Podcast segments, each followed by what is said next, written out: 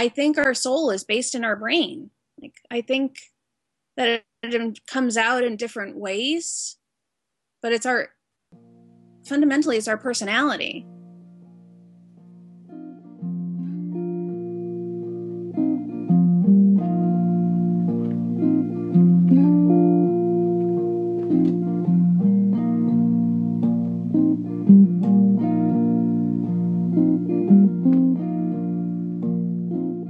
Ariana Katz, and this is Kaddish. Your soul is your personality. And why I say this is because as I'm like working with people with, or have worked with people with dementia and interact with people with dementia and possibly might be developing that, I can see parts of myself disappearing. My name is Megan Andelloux, and for almost two decades, I worked full time doing sex education. I met Megan in 2010 when she came to my university to teach a couple of workshops. Megan got involved in issues of death and dying in hospice after working on issues of sexuality with adults who had cancer diagnoses. She now volunteers at a hospice. This is an episode about soul, centering on our heroine, the atheist. We'll also be discussing advanced directives, hospice care, and going into some detail on dementia when you're walking around in the nursing homes or in the inpatient hospice and and you see the the people with dementia people always talk about the fact that that person isn't there anymore. They're just a shell of a person. And that's really gotten me thinking. I said this recently to someone and they got offended at the statement.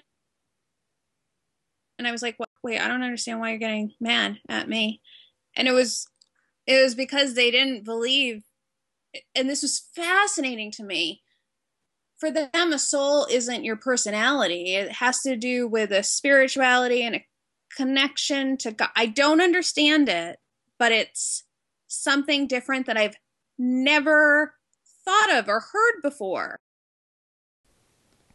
Okay so there's a lot we don't know about the soul like anything there's a Jewish concept that our souls are a gift to us, that they are eventually collected back to the source. But what Megan is saying, that the soul is the personality stored in the brain, and that as we grow up, our soul actually grows and transforms, could possibly mean that we are co creators of the soul given to each of us from a divine source. You know, if you want to make this soul concept into a God thing. But because Megan's soul is in her brain, she's observing it as it disappears. Yeah. And that gets exhausting. and it's heartbreaking and terrifying to hear other people see that happening. Right? Because our soul is what makes people want to be around us or not be around us. And so if you have nothing, then I don't know, do you even exist?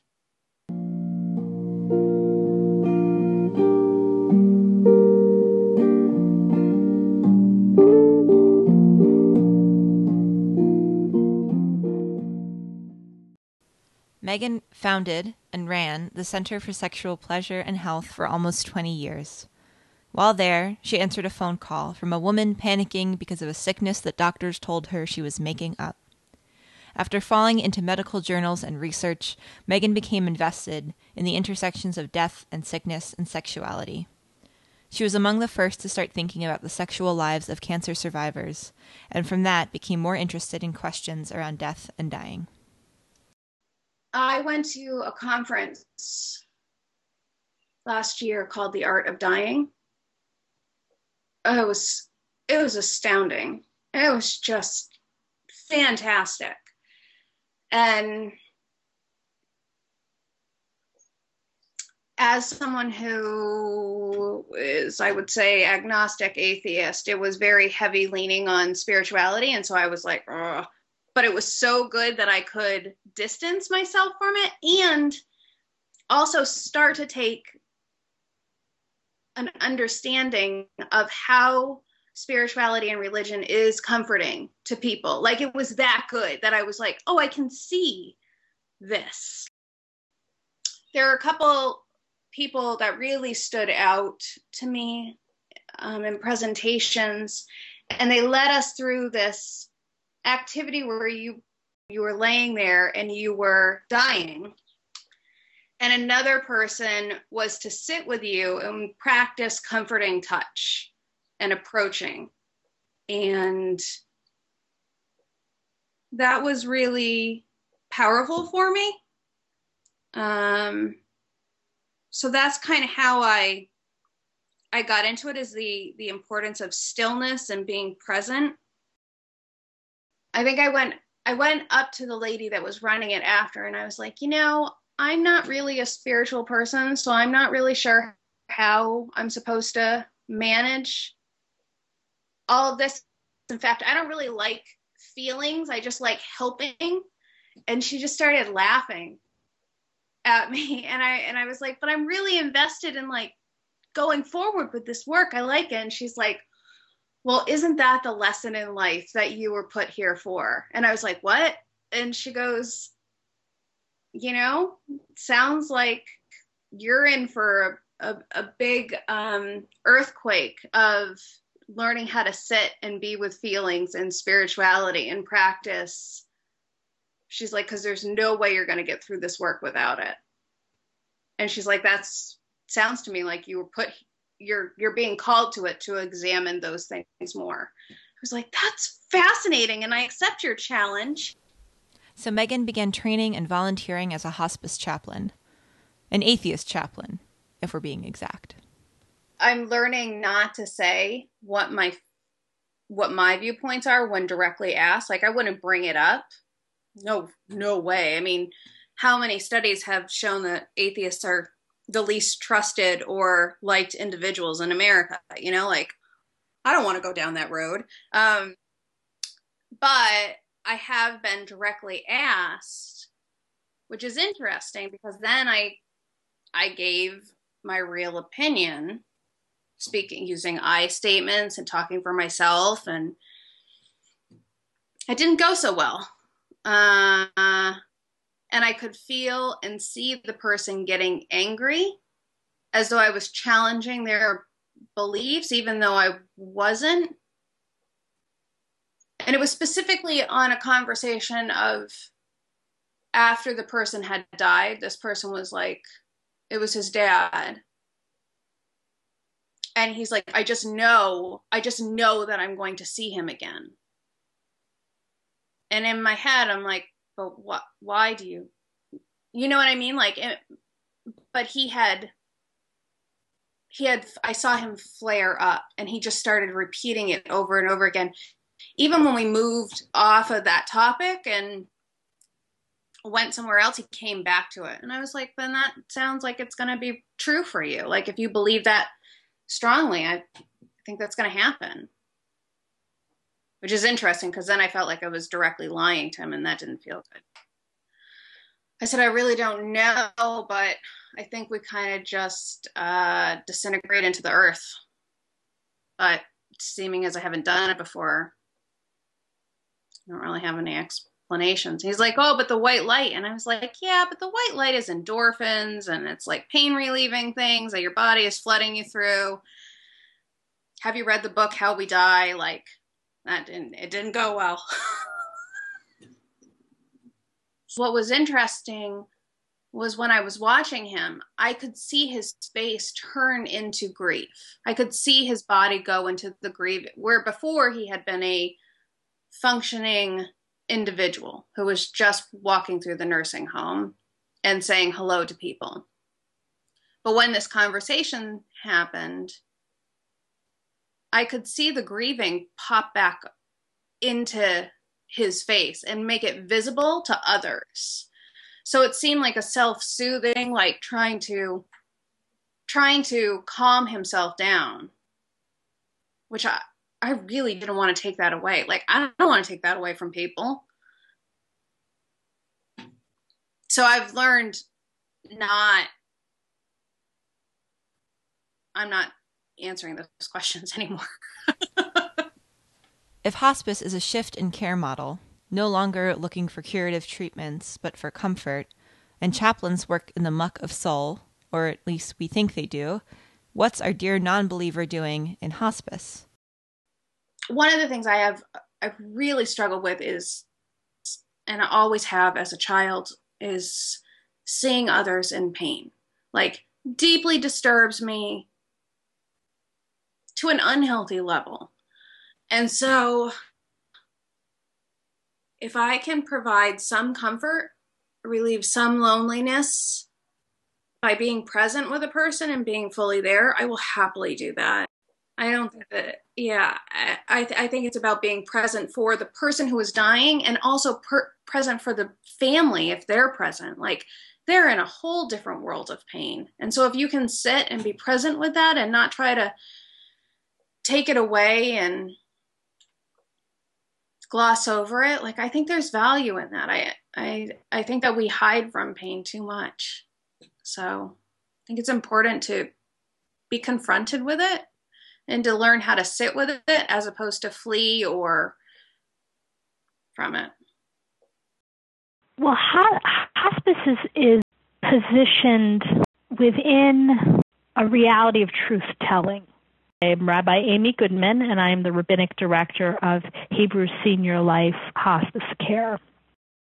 There's a lot, oftentimes more truth um, shared within a hospice context than there are in some other medical settings.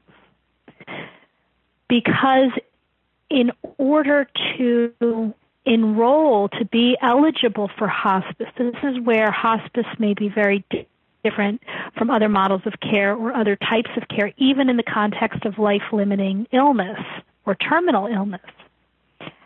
Hospice is about shifting the focus of the medical care because it remains a medical, it is medical care, but it's shifting the focus from curative treatment, from rehabilitative treatment to comfort for as many moments as that person has.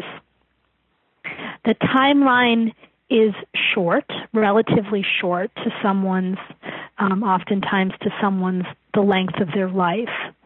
Um, it is a specific window of eligibility, which people are able to be on the outside of the outliers in, um, as long as the progression of that illness remains and, and you can see clinical decline. But when you open up to that reality, that we do meet people, we meet families with an incredible kind of openness and interest in sharing truths, truths about themselves and their life, talking about what they want to be remembered, how they want to be remembered, what fears they have, what regrets they have. Um, and this is really, it's, it offers, so on the spiritual side of it, that we meet people really from a place of extreme vulnerability when they are accepting oftentimes, acknowledging, if not accepting, aware of, open to. The reality is very limited. And what you want to talk about and what you want to prioritize in that limited time sometimes really comes to the priorities. What is most important to this person? That hospice is able to sit within the questions of that, that really come from a place of sorrow and disappointment and loss and sadness um, that we don't often sit in. And our response to our own mortality can be one of joy and relief and elation and and and wellness and knowing that you'll be reunited with people um it you know based on what your your own personal and theological beliefs may be but it, it is rarely um unambivalent because our lives are also living is pretty great even for people who have been suffering. But what actually happens for the dying during hospice? It's what I would say from the death work that I've done is that to me, it's clear that the person who is dying is doing a lot of work, um, emotionally and spiritually, and oftentimes physiologically. My name is Mo. I am a hospice nurse, and I live in Minneapolis. Uh, and that happens in um, in stages in a nonlinear fashion. And that that's part of the the work of death is what's happening emotionally and spiritually. And that looks really different for different people. And in terms of if that means that yeah if that means that they're sitting up and eating ice cream or if that means that they're non-responsive to voice and touch or if that means that they have um, neurological activity that sort of makes them have tremors or you know what, whatever the the various are various expressions that you know range from very common to not very common, um, and that I think express themselves in the body, uh, and that that oftentimes the most access that people around have of the physical manifestations of that, and so it, to me the the emotional and spiritual work that the dying person is doing is is a bit of a mystery because uh, it's almost as if you're looking at the physical body for markers of what's happening emotionally and spiritually. And I believe that those things are interconnected, but not synonymous. But all that to say, say you have um, heart failure patient who has for a long time managed the feelings of shortness of breath that they experience with oxygen use and rest. And then as they get closer to passing away, those interventions are no longer working. The pharmacologic the pharmacological intervention that's often used would be low dose of morphine, um, and oftentimes people will associate the introduction of morphine as the start of the person's dying process. Though, from a nurse's perspective, you're introducing palliation for the symptom that might signal a change in the person's where they're at. Uh, but it's not the morphine that is expediting the death process.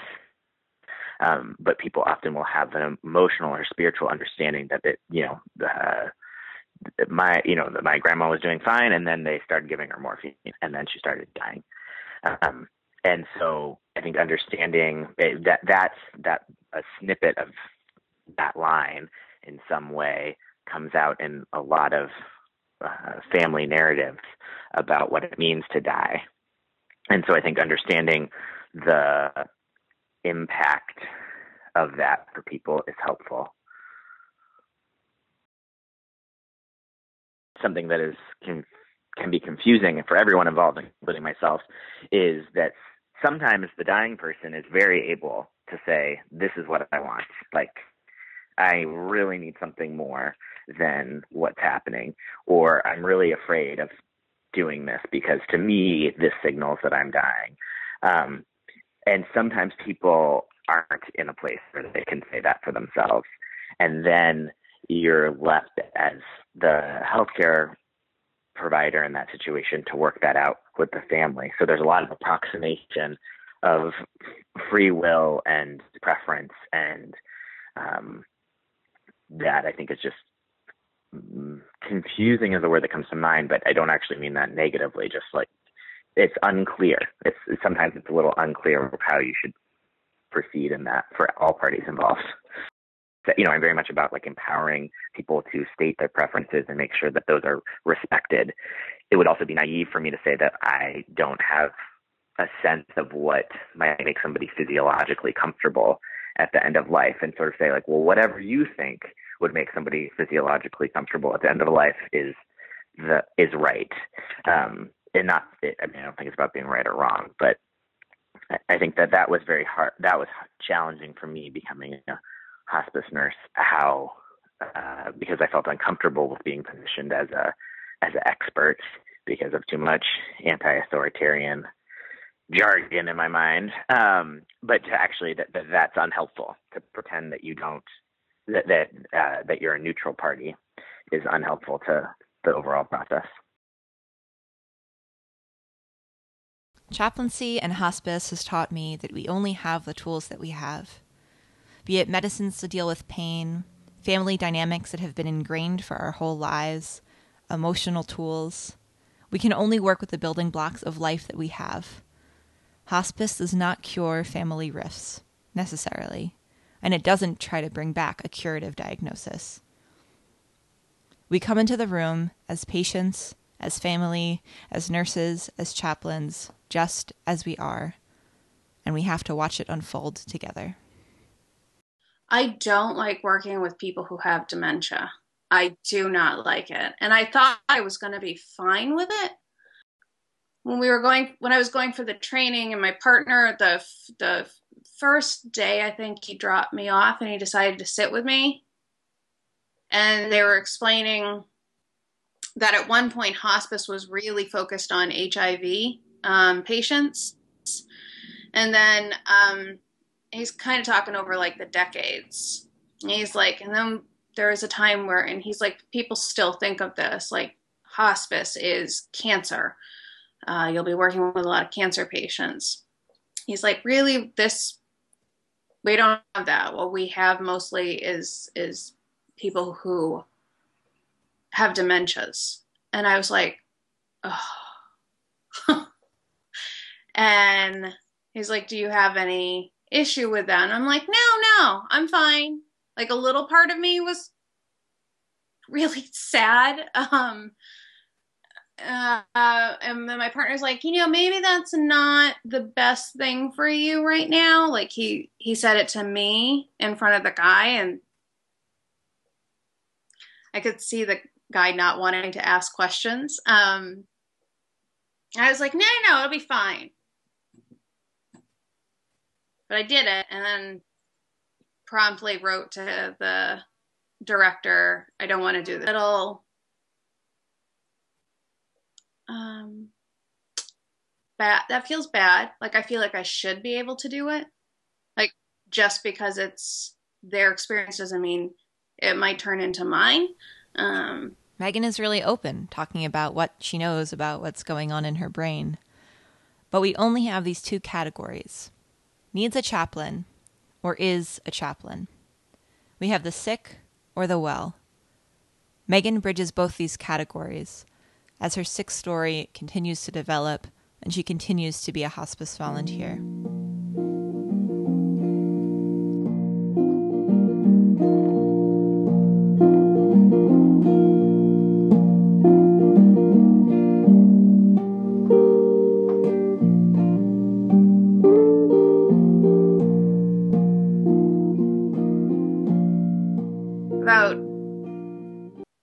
Years ago, I started noticing that I was having problems with numbers and keeping dates straight. Um, started here and there showing up to presentations on the wrong day or stuff like that, or missing my flights. And as with all things, you push them off until they're smack in your face. Um, and so those those things started progressing. I started noticing I was having trouble reading emails. I started passing that off to staff, my staff, and and then um, and then it really it really all smacked in the face where I couldn't read a plane ticket. I didn't know where I was, like what I was supposed to do, and so that started a process of going to doctors trying to go to doctors um, and ultimately all the doctors being like there is something wrong with your brain but it will take us some time to figure it out which is for someone who like doing likes doing investigation and figuring things out is maddening and infuriating um, to be told like it's not this but and it's not this so we're just going to have to kind of wait and see So that's kind of where I am. You know, at first they were saying frontal, they were concerned it was frontal temporal lobe dementia or degeneration because they see a lot of damage on the in in psychological and verbal tests, uh, frontal and left temporal lobe damage, but nothing is showing up on the scans themselves. Um, so now we've started using, and so and I go to dementia groups. Um, but at home, we've started using brain damage. Everything feels very murky. They said three to five years, which is a long time to sit. I'm trying to figure out how can I um, have a spot in this world in the state that I'm in versus just existing. And so going to hospice was a way for me to try to give back and not just take up space.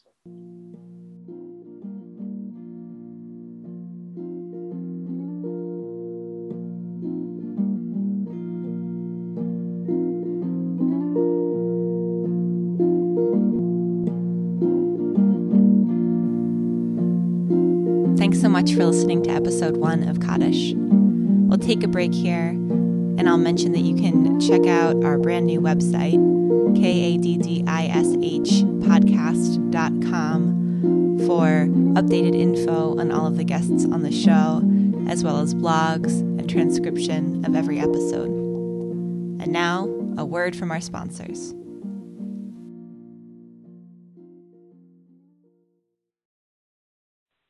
Hey, Kaddish, the podcast.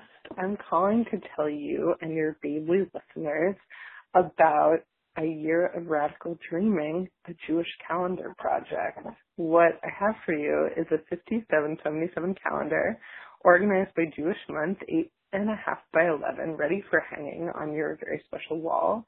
Each month features art, culture, knowledge, and history from a whole gaggle of brilliant, beautiful Jewish leftists because you've always wanted to know when the flood started and when the Bund was founded in the very same place. So order one for you, two for your besties, one for your crush, three for your collective. You can find out more information on the Facebook. Uh, just search for Radical Jewish Calendar. You can go to bit.ly, bit.ly slash radically Jewish in 5777 to order a calendar. And if you do so by Rosh Chodesh Elul this Sunday, September 4th, then you'll get a calendar delivered to you by Rosh Hashanah. You too can advertise your projects, events, books, calendars, CDs, mattresses, anything you think that our listenership might be interested in. Email me at ariana at kaddishpodcast.com.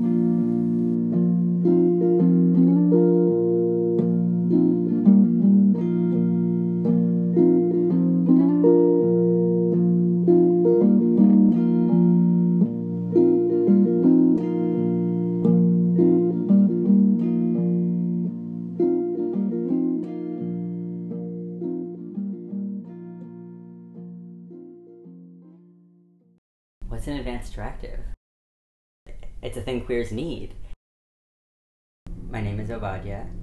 I think having advanced directives as a queer trans man is really important and also can't be talked about without talking about the intersectionality of it, of Jewish face, of friends face, of all the problematic nature of it being a legal document, and so on and so forth.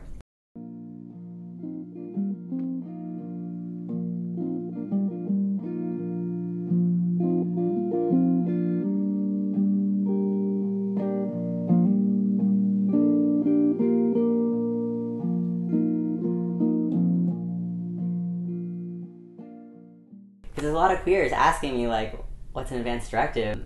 And they turned into a lot of fruitful conversations about like even if you're in a if you're married, like what state do you live in? And so if something were to happen to you, depending on what state you're like visiting or whatever, even if you're technically married to someone of the same sex, whatever that means, then you might not they may might might not be able to make decisions. And when it comes down to it, when you're most in need, someone can come out of nowhere and make those decisions if it's not written on a piece of paper. Because for so many, there's a fear that a person in an operating room or at a front desk might decide who to listen to and who to not listen to.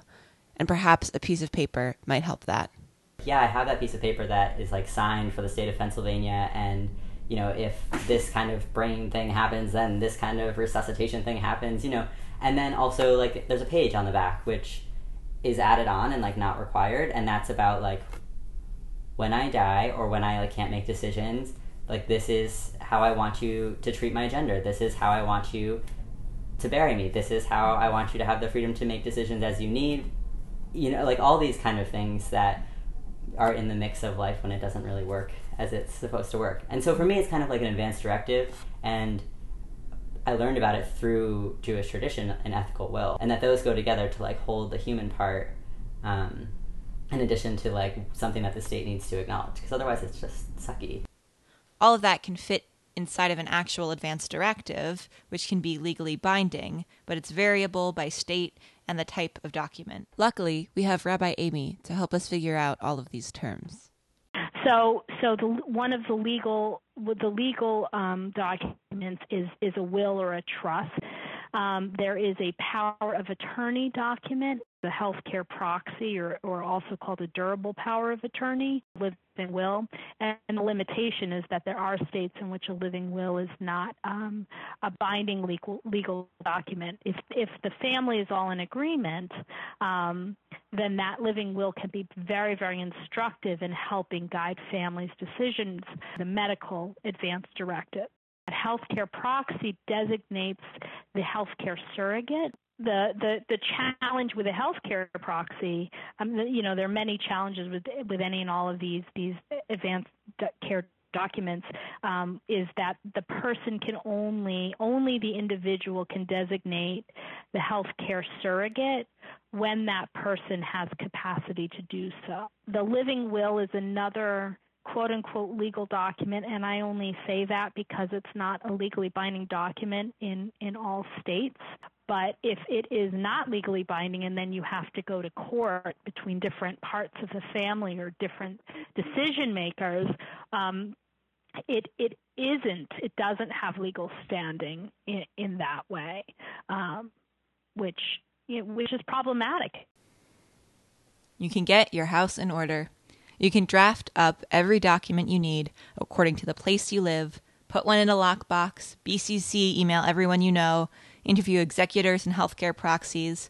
But how does it actually play out? Back to Megan. I have just seen family.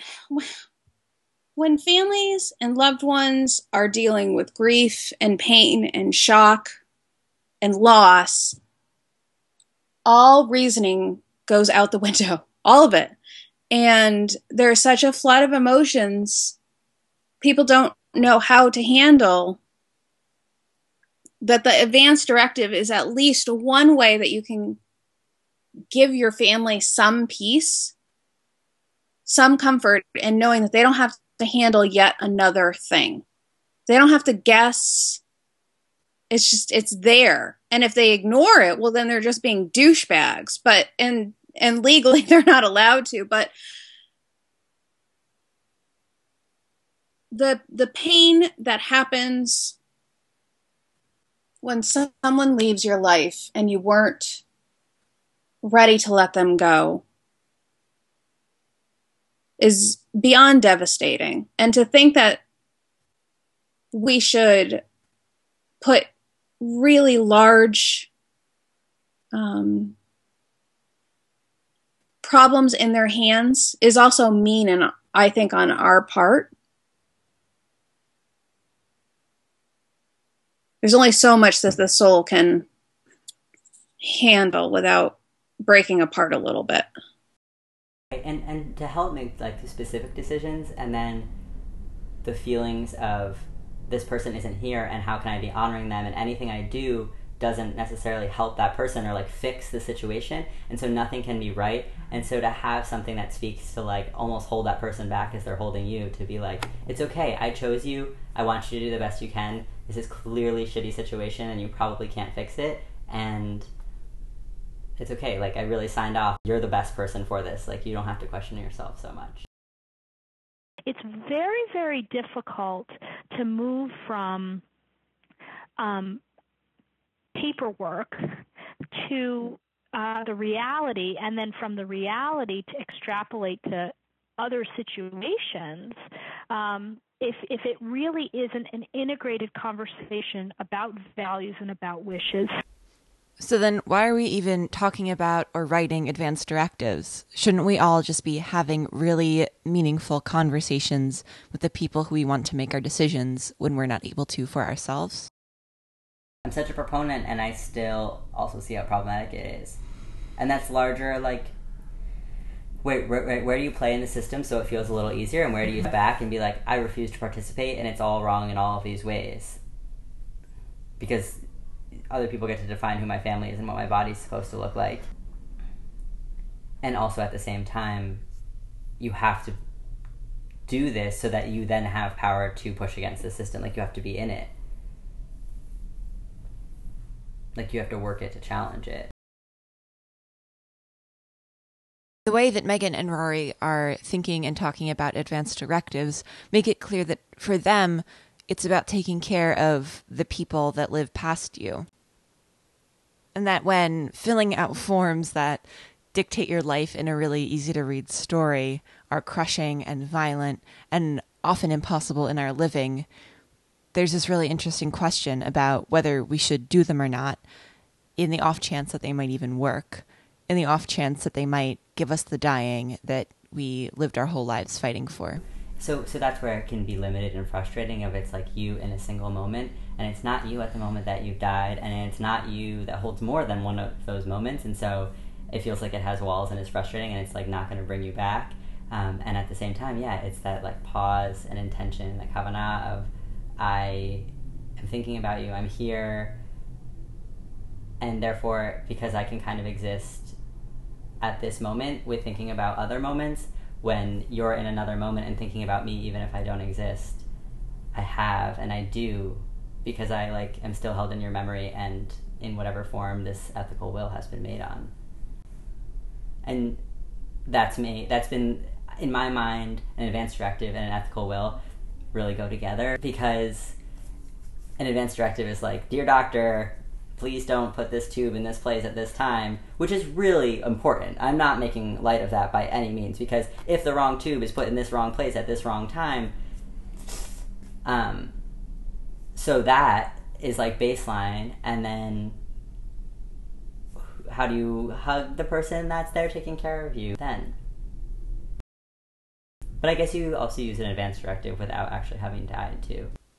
Right, so it's important to note that when you're incapable of making decisions, the decision making power goes to the person that you indicated in your advance directive. So that means you can get sick and get better, but when you're sick, the advance directive goes into effect. So, for example, if you're in surgery and you're under anesthesia, the situation changes. The person who is responsible for making those decisions for you would then have the power to do so. By default who does like we don't pause all the time and think by default who is going to answer these questions. I mean the fact that i have seen my father in the last 15 years of my life one time whoa if i didn't have an advance directive as any kind of like he knows me as a seven year old girl like that was the last time we ever spent any time together can you imagine can you? Like, he wouldn't even be able to find me. He doesn't know my name. He doesn't know my gender. I mean, what?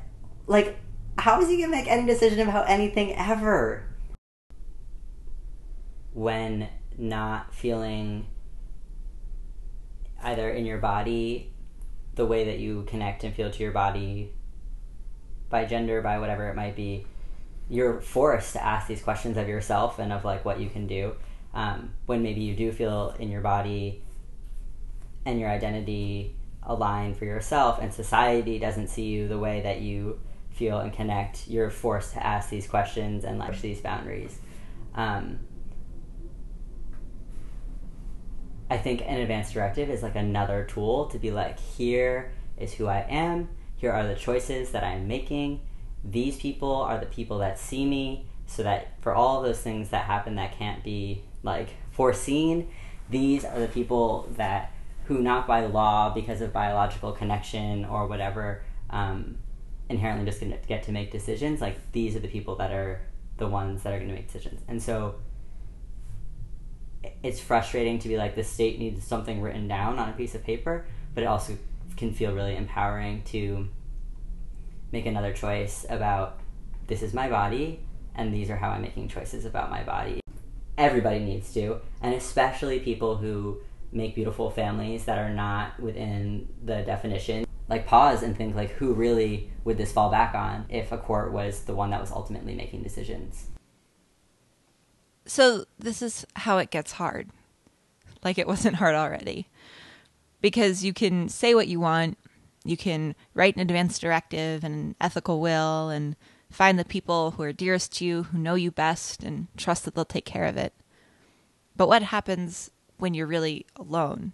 One point in my life, I was asked by Catherine Kurz in um, Death and Mourning class that I took with her. One of the assignments was to each person individually had to write an ethical will, and that was the most painful all nighter I've ever spent not being able to write an ethical will.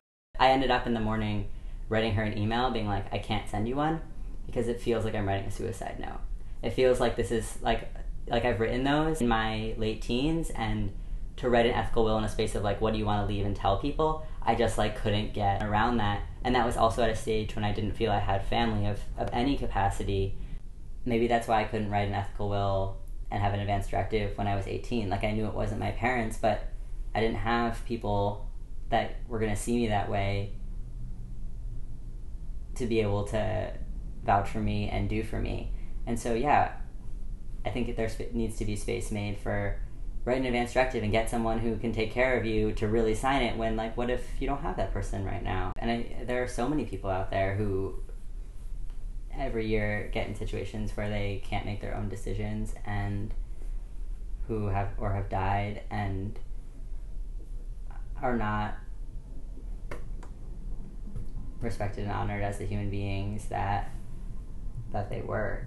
Um, and I guess we do come back to Kaddish and we come back to how we hold the way we live and the ritual and the space we hold for people that we may never meet um, to encompass them and embrace them with our own ethical wills with thinking about what could be out there in a setting like where rabbi amy works where she's working with elders her answers are a little bit different but what we can really take away from what she has to tell us is that in hospice work you trust people with the truth that they have, that they made it this far, and they must have figured a couple of things out.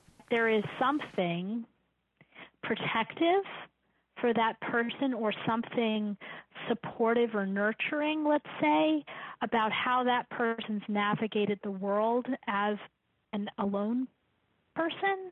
Because you don't get to 95 if it isn't somehow whether or not it's the ideal, whether or not it's it's what the person set out to do consciously, that we are not as as hospice professionals meeting people who are by and large displaying new patterns. That these are patterns of behavior and relationship and systems that have existed long, long, long before we ever came into the picture and and the other piece of it is that for people who are really um, really alone um, that there are um, there are elder attorneys who, who will function in this capacity. There are advocates, elder advocates. There are people in the community who, who are able and, and do this for, for certain people.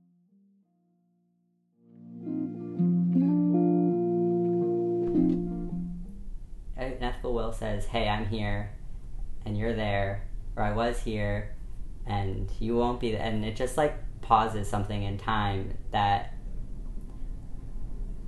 stretches across a continuum, a bridge between to, to hold hands, to give a hug, to embrace when you can't do that in that moment when like someone most needs it. At this point in time, I've thought about you at that point in time in some sort of way and therefore by pausing now and you are pausing where you are, we're like we're connected.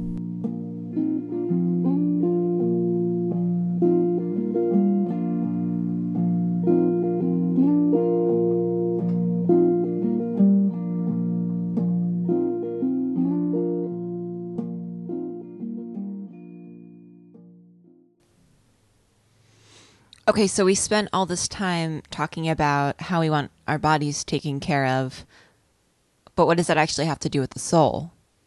I can't separate souls and body, you know? And so when I think about my body, I think about where my soul kind of hangs out and with at this point in time. Maybe not tonight when I go to sleep, and like maybe not tomorrow if I'm still not here. Like, you know, I think about my body because it's holding and expressing and helping this soul be there.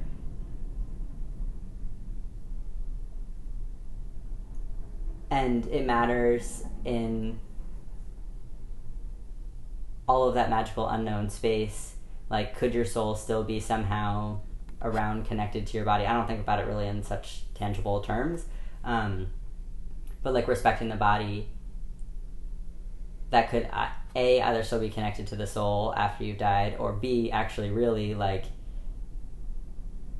it's this thing that's done this magical job of like being and connecting to soul and shepherding and so on and so forth. Um, and for in regards to an advanced directive what more important time if you're like in this in between limbo stage potentially not fully present in body and in like psycho- like psychologically on point um, but you're not dead like you're still there and who's going to take care of that in between part? Like when your body can't do the talking and caring for you but like you're still you. Like no one's going to deny that if you're still not been pronounced dead right?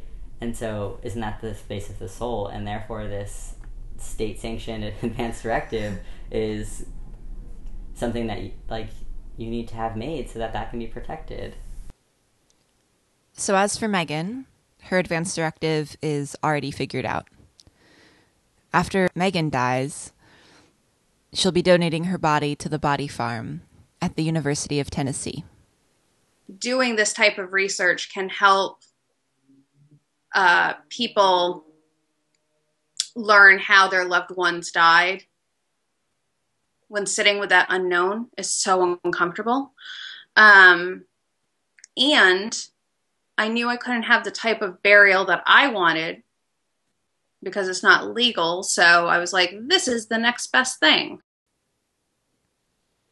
Megan's soul is in her brain.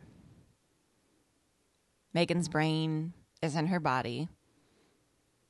And Megan is donating her body to research to improving the understanding of the lives and deaths of others.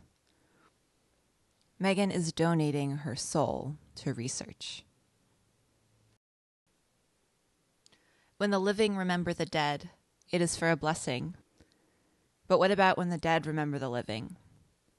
When we leave behind advanced directives, living wills, ethical wills, our files organized neatly for easy access and funeral planning. When we leave behind digital archives of who we were when we were alive, our dead get a shot at blessing the living.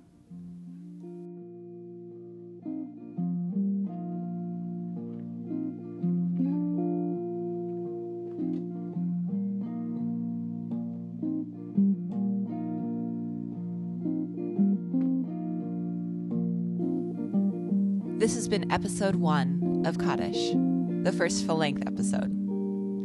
If you liked what you heard, you can subscribe on iTunes and please leave a review. You can also stream it through SoundCloud. Check out our brand new website, kaddishpodcast.com for info on the amazing people who are on this show, as well as a transcript of every episode and blogging.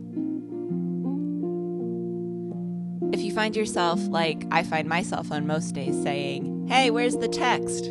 I will be posting a source sheet from Sefaria on social media and on our website to study along with. Check us out on Facebook, Kaddish Podcast, on Twitter, at Kaddish Podcast, and drop me an email, Ariana, A R I A N A, at kaddishpodcast.com. I'd really love to hear from. Our next episode in October will be about the topic of reproductive loss. If you have a story that you want to tell, or a book to recommend, or a text that you want to bring, get in touch. To purchase your very own Radical Jewish calendar for 5777 and to support our sponsor, go to bit.ly slash radically Jewish in 5777. Shoot me an email if you're interested in advertising. I'd love to talk. Huge thanks to Megan, Mo, Rabbi Amy, and Ovadia, who shared their brilliance with this episode. Thanks to Sid Weissman, JJ Tan for transcription, JB Breaker for illustration, Chelsea Noriega for web design, Tiny Victor for music, and the incredible generosity of the Jewish Federation of Greater Hartford that makes this podcast possible. And lastly, to the warm and caring nursing staff at Einstein Hospital in Philadelphia. I'm Ariana Katz. Sometimes your Shiva minyan is digital.